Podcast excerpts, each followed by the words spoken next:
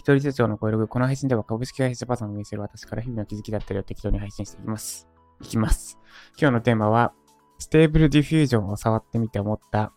生成 AI に仕事を奪われないために必要なことです。 Stable Diffusion を触って思った、生成 AI に仕事を奪われないために必要なことです。えっと、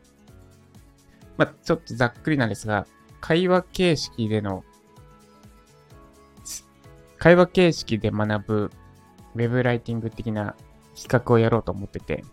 で、これは何かというと、私が喋るんじゃなくて、えージャパコっていう女の子に、と、ライタっていう男の子同士をやり取りさせて、で、ジャパコがウェブライティング詳しい人。で、ジャパコに私の考えを代弁させる。で、ライタは視聴者目線というか、初心者目線で、ジャパコにどんどん質問していく。みたいな形のコンテンツを作ろうとしていて、で、それで、ジャパコのキャラクター、まあ、画像を、キャ、まあ、キャラクターか。キャキャラクター、まあ、デザインを作りたいと思って、で、 Stable Diffusion っていう画像生成 AI を触っていました。で、それで作ったジャパコが、今回のトップ画像です。で、 Stable Diffusion難しくて、というか画像生成 AI、ま、えっ、と、なんだっけ？有名どころで言うと、 Stable Diffusion、あと、あれですね。えー、なんだっけ。 Midjourney だ。旅の途中、日本語が出てきちゃった。 Midjourney。Midjourney とかなんですけど、 Midjourney は、まあ、プロンプトを投げると画像が返ってくるみたいな、いわばチャット GPT みたいな感じです。で、ただ、一回限りのやりとりの画像生成版。一回限りのやりとりで、のチャット GPT で、かつ返ってくるのは文章じゃなくて画像みたいなイメージです。で、なんで、まあ、難しかったのが、同じキャラで違う場面とか、同じキャラで表情を変えるってやつです。で、これ、まあ、一応やり方は YouTube が載ってたんですけど、ミッドジャーニーでやるやり方。で、難しくて、ちょっとこれ、もう、実用性に耐えないなって。まあ、何回かやって、で、キャラデザっていう、その1枚の画像の中に、いろんな表情、ポーズのものを出力させるやり方みたいなのがあって、それが一番現実的なとこだったんですけど、追加でポーズ欲しいとか、追加でシーンが欲しいみたいになった時に、それだと対応できなくて、もう同じようなキャラのが出てくるまで、ガガチャを引き直す。要はスクリプトを叩き続けるしかないみたいな状態状態だったんで、ちょっと微妙なってことで、 Midjourney じゃない、 Stable Diffusion。画像生成 AI の中では一番いろいろ細かく調整ができるんだけれども、その分導入のハードルも高い的なやつを、この土日で勉強して、で、やり、作りました。作ったのがトップ画面です。で、左上が、あの、初期の頃、土曜日の午前中ぐらいですね、にやってみて、まあ、OL 風の女の子を出力したくて、一応、それっぽいスクリプト投げて、生成された結果です。で、これを見て私はちょっと心折れそうになったんですけど、あの、YouTube とかもいかにも簡単そうに解説してくれるじゃないですか。こうやったらこうなるんですよって。で、その通りやったら、こ、この左上の、ちょっと、ある意味芸術的な絵が出てきて、なんじゃこれってなって、で、そこからの試行錯誤を置いて、右上、えっ、と、その左上以外の3枚が、最終的に私が作れるようになったものです。で、見てほしいのが、どうすか ?3 人とも同一人物なんですよ。で、かつ、ポーズ違う。まあ、ちょっと、下の2枚は似てますけど、ポーズ違えば、後ろの背景も違う。で、これで私がやったのは、スクリプト投げただけ。まあ、それ以外に微調整いろいろしたんですけど、モデルを学習させたり、モデルを選択して、あと、な、ローラっていう学習モデル、学習、学習させたりですね。で、あとスクリプトを、ここのスクリプトで投げれば同じような子が出てくるっていうのが分かったりしました。まあ、ちなみにコツとしては、まず、見本となる画像を読み込ませられるんですけど、その見本となる画像自体、 Stable Diffusion のから生成したやつにした方がいいってこと。そして、モデルとかを選択できるんですけど、その、なんだ、えっ、と、二次画像、二次元の画像が得意なモデルとか、あと、リアルな人間が得意なモデルとかがあるんですよ。で、それで、めっちゃたくさん種類があるんですけど、それも、このモデル、まあ、A っていうモデルがあったとしたら、A っていうモデルから生成した画像を、その、見本の画像としてやってあげると、安定する作画が。とか、まあ、他にもいろいろ細かい調整いろいろしたんですけど、で、ここまでできるようになりました。あと、まあ、まず、驚くべきことというか、すげえなって思ったのが、表、同じキャラで表情を変えるとか、同じキャラで服装を変える、同じキャラでポーズ変えるっていうのが、すっげえ簡単にできる。です。まあ、それまでにめっちゃいろいろ勉強したんですけど。で、話そらすと、私の強みってこの学習コストの低さだと思ってます。他の人が多分1週間ぐらいかかるやつを2、3日でそれなりにできるようになる。2、3日でできるようになるぐらい、私にとって学習コストは低い。これ多分エンジニアの時に身につけたスキルかなと思うんですけど、文系からエンジニアになって、で、どうしても理系のバリバリやってた人たちに負けたくなくて、まあいいや、この話は話それで置いといて。で、この画像生成 AI、 Stable Diffusion でここまでできるってなって思ったことが今回の本題ですね。じゃあ生成 AI に仕事奪われないためにどうしたらいいのかっていうと、で、この画像については文章よりも多分仕事を奪える状況です。で、なんでかっていうと、このイラストって、なんだ、書ける人限られてるじゃないですか。まずそれが理由の一つというか、それが全てなんですけど、で、書ける人限られてるってなると、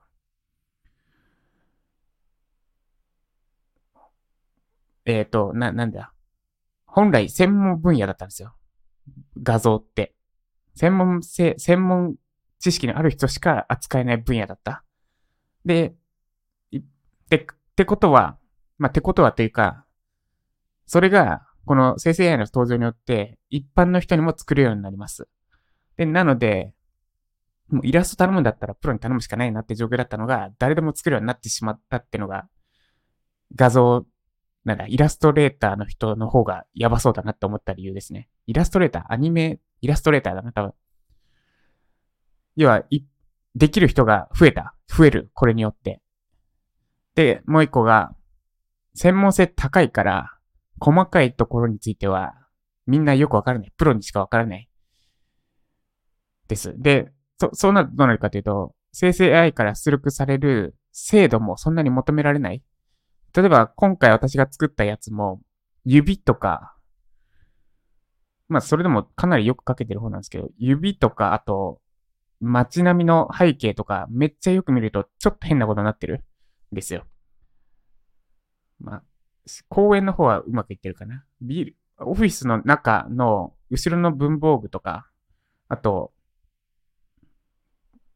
右下の写真の、なんか、び、建物の、とか、車、建物なのか車なのかよくわからない何かとかが、ちょっとが、作画崩壊というかしてるんですけど、でも、これ別に、なんだ、ここまで気にしないというか、気にしないじゃないですか。私たち素人から見て。でももちろん、なんか、ちゃんとしたアニメで放映するとかなら、ちゃんとしてないと叩かれるかもしれないけど、でも、気にならないというか、気にならないレベルです。プロだったら気になるかもしれないけど、素人には気にならないです。で、なので、画像生成の方は、かなり、結構、本当に仕事を奪われかねないなって思いました。その画像、絵を描いてる人たちというか。で、これ、私でもこれ漫画作れそうです。まあ時間はかかるんだけど、でも、プロの方が頑張って手書きで書く、手書きとかペンタブ使って書くよりも、私がこの Stable Diffusion 使って書いた方が早くできちゃう。もちろんクオリティはそこそこになっちゃうかもしれないけど、それでも素人目から見たらわからないぐらいのができてしまうなって思いました。で、画像については、まあそう思ったってとこなんですけど、じゃあ文章？文章はどうなのかっていうと、さっき言った二つがあんまり当てはまらないから、ま、まだ画像ほどはきつきんじゃないというか、仕事に、仕事、奪われにくいと思います。で、さっき言った二つ何かっていうと、まず一個が、えー、専門性ですね。書くことって専門性低いじゃないですか。まあ、誰でも書ける、文章は。で、だから別に、えー、チャット GPT が文章を生成してくれる、文章生成 AI の一個なんですけど、文章生成 AI ですと。で、チャット GPT が登場したところで、文章を書ける人が増えるわけではない。っ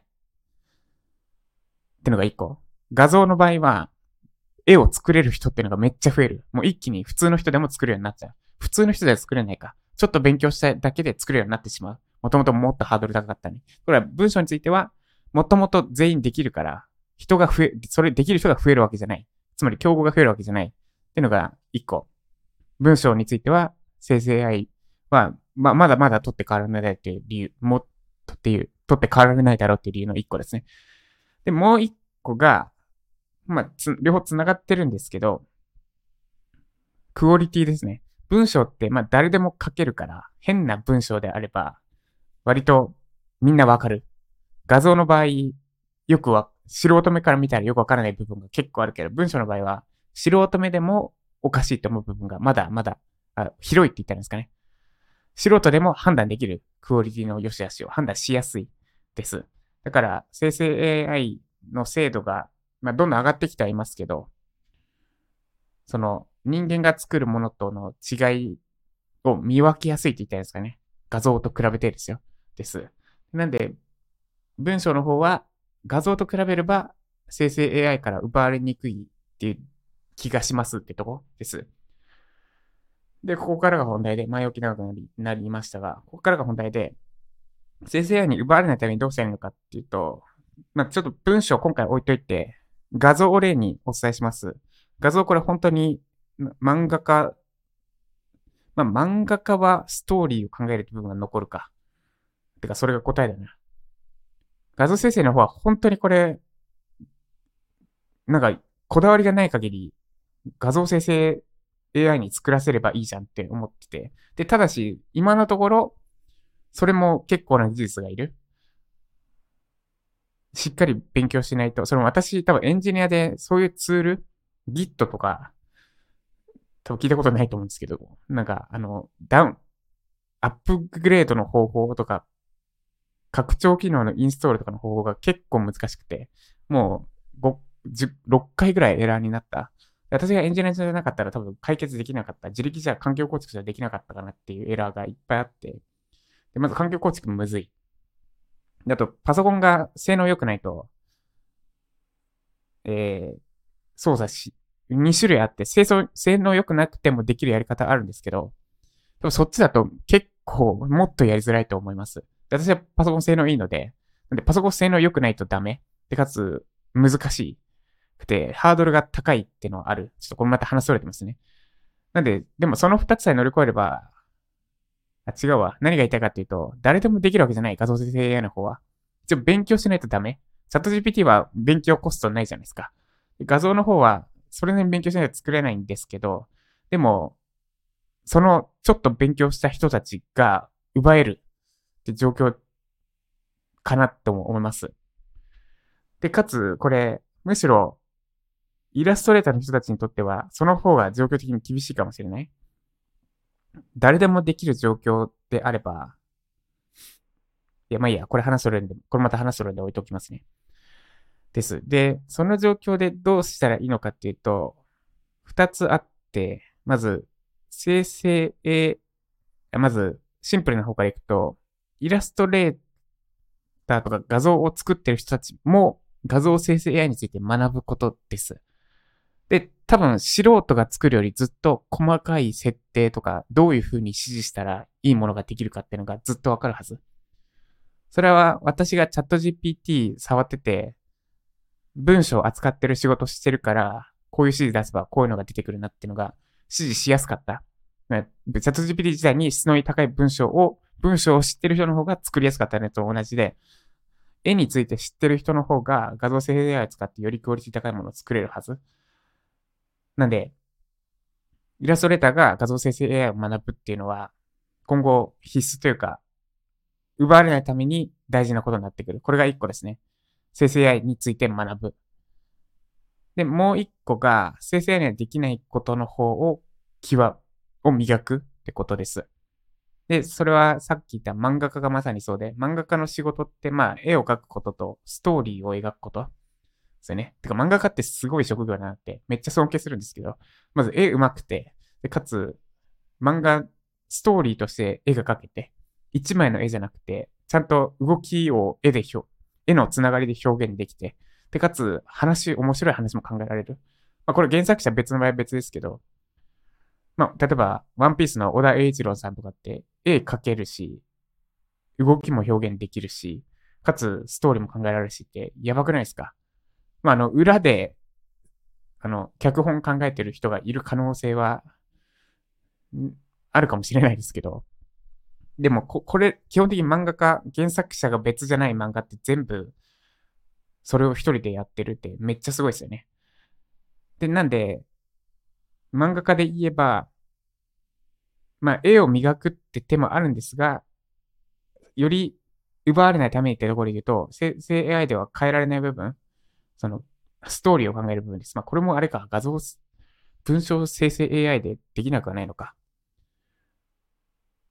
まあ、例えばそう、文章生成 AI でできないとすればですね。で、生成 AI にはできない部分を磨く。これが二つ目。で、三つ目が、まあ、さっき思いついたところですが、あえて磨くです。要は、絵を磨くですね。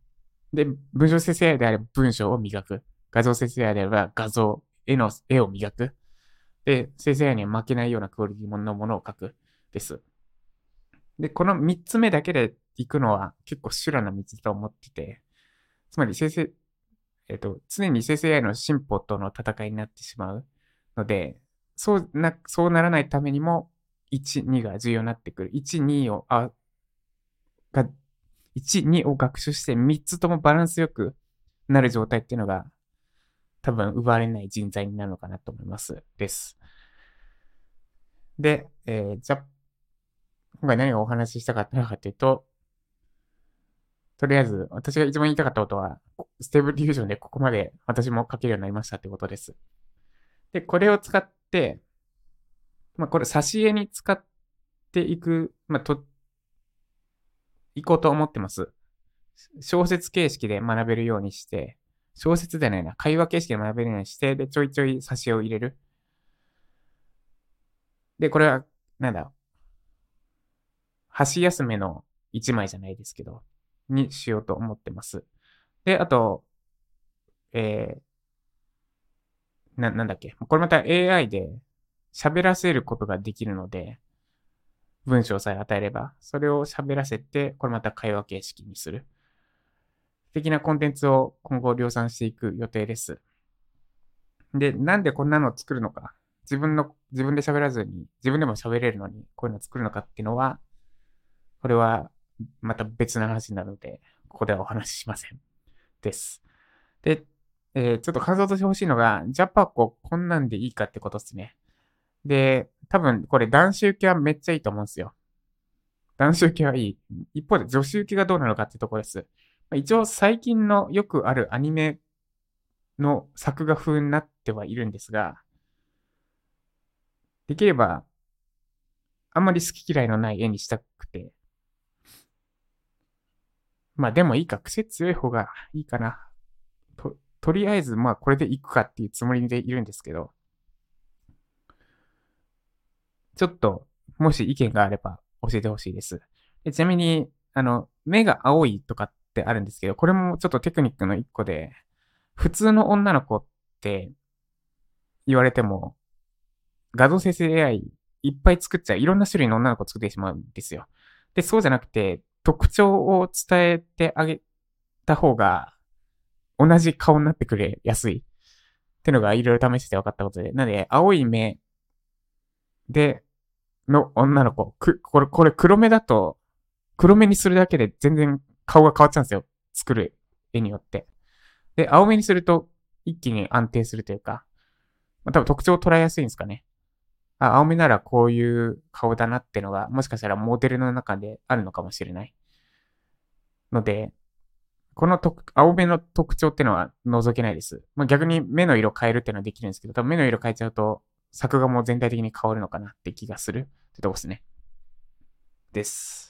で、これを使っていろいろコンテンツ作るのがかなり楽しみになってきてて、はい。一応あれですよ、ウェブライティングのコンテンツ作るんですよ。です。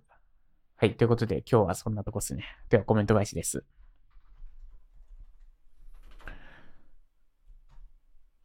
で、これまたあれなんですけど、ちょっとそっちのコンテンツ作りを頑張りたいと思ってて、そっちというか、コンテンツ作りですね。で、なんで、そのためにもしかしたらというか、やっぱりラジオは頻度減らす方向でいます。で、その代わりにこっちのコンテンツを作る。作って流す。です。ちょっと製造ペースピード、配信スピードとかはやってみないとわからないんですけど。で、あとはこれでチーム、チームを作りたいですね。一番楽なパターンは、過去のラジオをもとに会話形式に直してもらって、もらうってことなんですけど、その会話に直すっていうのが、なんかどれぐらい難しい作業なのかがちょっと私わかんなくて、自分でやってみたら、もちろん自分が発信してることだから、あ、こここういう会話だなってわかるんですけど、そう、そこ、そこら辺ですね。まあ、ちょっといろいろ調整が必要で、ただ自分が、だけがやっちゃうと、すぐストップしちゃうから、持続可能な形でやる必要があるなと思ってますとこです。ではコメント返しです。愛さん、昨日の再び今できることをやるしかないへのコメント返しです。今できることをやる、やりたいことだけやる。これは以前、心療内科のドクターも同じことを言ってました。あ、そうなんですね。あの、完全にたまたますね。あの、診療、心理学に詳しくて、これを言ったわけではないです。めっちゃたま、偶然の一致というか、てか、そう、私もや、病んだ時に何するのが一番いいかって考えた時にこれに行き着いたんで、この心療内科の方が言ってたっていうのは、すごい、あれですね。根拠としてめっちゃ強いですね。お互いに支え合いますね。実際に病んだ人が、病んだ私が行き着いたゴールが今できることをやるだったっていうのと、その、専門家である心療内科が、のドクターが言ったことが今できることをやるだったっていうのは、すごい、お互いに説得力高め合いますね。で周りの環境が整ってないと甘えてる、怠けてると言われることもあって、これを自己するのはなかなか難しい時もあります。そうですね。で、ここで必要なのは、もう周りは関係ないってことですね。結局、自分の状況を理解し、本当に理解してくれる人なんて、多分周りでは一部しかいない。で、てか、一部でもいれば、すごいことで、多分無理っすね。特に、そういう経験したことない人にとっては、理解できないと思います。なんでこいつ、仕事しないのにゲームやってるんだろうって。で、で私でも思うかもしれない。経験し、あの経験をしてなかったら。てか、普通に思いますね。もし経験しなかったら。です。あの精神状態っていうのは多分本当に経験しないと理解できないことな気がします。で、それでも理解してくれる人、自分が経験してないのに理解してくれる人っていうのは、すごい、想像力がすごいというか、すごい人だなって思います。で、そんなすごい人とか、だぐらいです、多分。あの、な、支えてくれるのって。で、何より自分が今までできたことが、できたことができない自分にもがき苦しんで、なかなかこの境地に至れないこともあるかなと思います。そう、そう、こ、これなんですよね。一番しんどいのはこれで、なんか、で、できない、今までできたことができないっていうのが、本当に辛いんですよね。パソコン、ゴリゴリあれだけやってたのに、10分も触ってたらめっちゃ気持ち悪くなるってもう絶望でしたよ、本当に。で、あと、なんだ、打ち合わせとかも別に全然平気なタイプだった。なんか、結構厄介なお客さんとかを相手にしても大丈夫な方だったんですよ。エンジニア時代は。なので、そういう案件が振られがちっていうのもあったんですけど、って時期もあったんですけど。で、でももう、そういうお客さんは完全に無理になった時期もあった。今は、当時よりは大丈夫かな。で、そう、かつできたことができなくなるっていうのはこんなに苦しいんだなってこれも多分なかなかないっすよね。でも治らない怪我とかしない限り、多分できてたことができなくなるって、できてることができなくなる、かつもうずっとできないかもしれないっていうのはないっすね、経験として。そう、これはしんどいっすよね。心身ともに疲れた人は、人は休息が必要で、その中で今できること、やりたいことを見つけることで、また新しく歩き出す方向を見つけられるんだと思います。そうですね。まあ、ある程度のことは時間が解決してくれるってのを、もう経験しないとわからないですよね。なんかやらなきゃって、つい焦っちゃう。かつてできないことができん、かつてできてたことができないになると。でも、時間に甘えていいし、で、まあ、ただ、そのまま時間に甘え続けてもダメっていうのはあるんですけど、ある程度良くなってきたタイミングで、できることをやるっていうのが大事。まあ、難しいですね。そう、疲れた時は、時間が解決してくるのもあるから、とりあえず休むことが大事ですね。で、何より健康が第一。その通りですね。ほ本当に、本当にその、この健康大事だと思いました。頑張りすぎず、まずは体調を整える食事をなるべく心がけると思います。そうですね。で、食事、何を食べるかも大事ですけど、どう食べるかも結構大事で、私もそこをおろそかにしてたんですけど、どうっていうのはどうかっていうと、何かしながら食べるとかしないっていうのと、あと、よく噛むってことですね。で、まず、視覚的に食べ物を意識する。で、これから人参を食べるんだって頭で意識する。で、食べるものをよく見つめて観察して、で、これを食べるんだっていうのを、そう、食べた時のことを想像して、で、口に入れてよく噛んで味わって食べる。ってすると、まあ、いろいろいいことがあるんですが、消化にいい、まず一個が。で、あと、多分、吸収も良くなる。一緒か、消化吸収って。で、ながら食べすると、多分意識が食べ物に向いてないんですよね、100%は。で、だから、いきなり物が入ってくる胃からしたら、え、な、なんか何も準備してないのに急に来たんだけどってなる。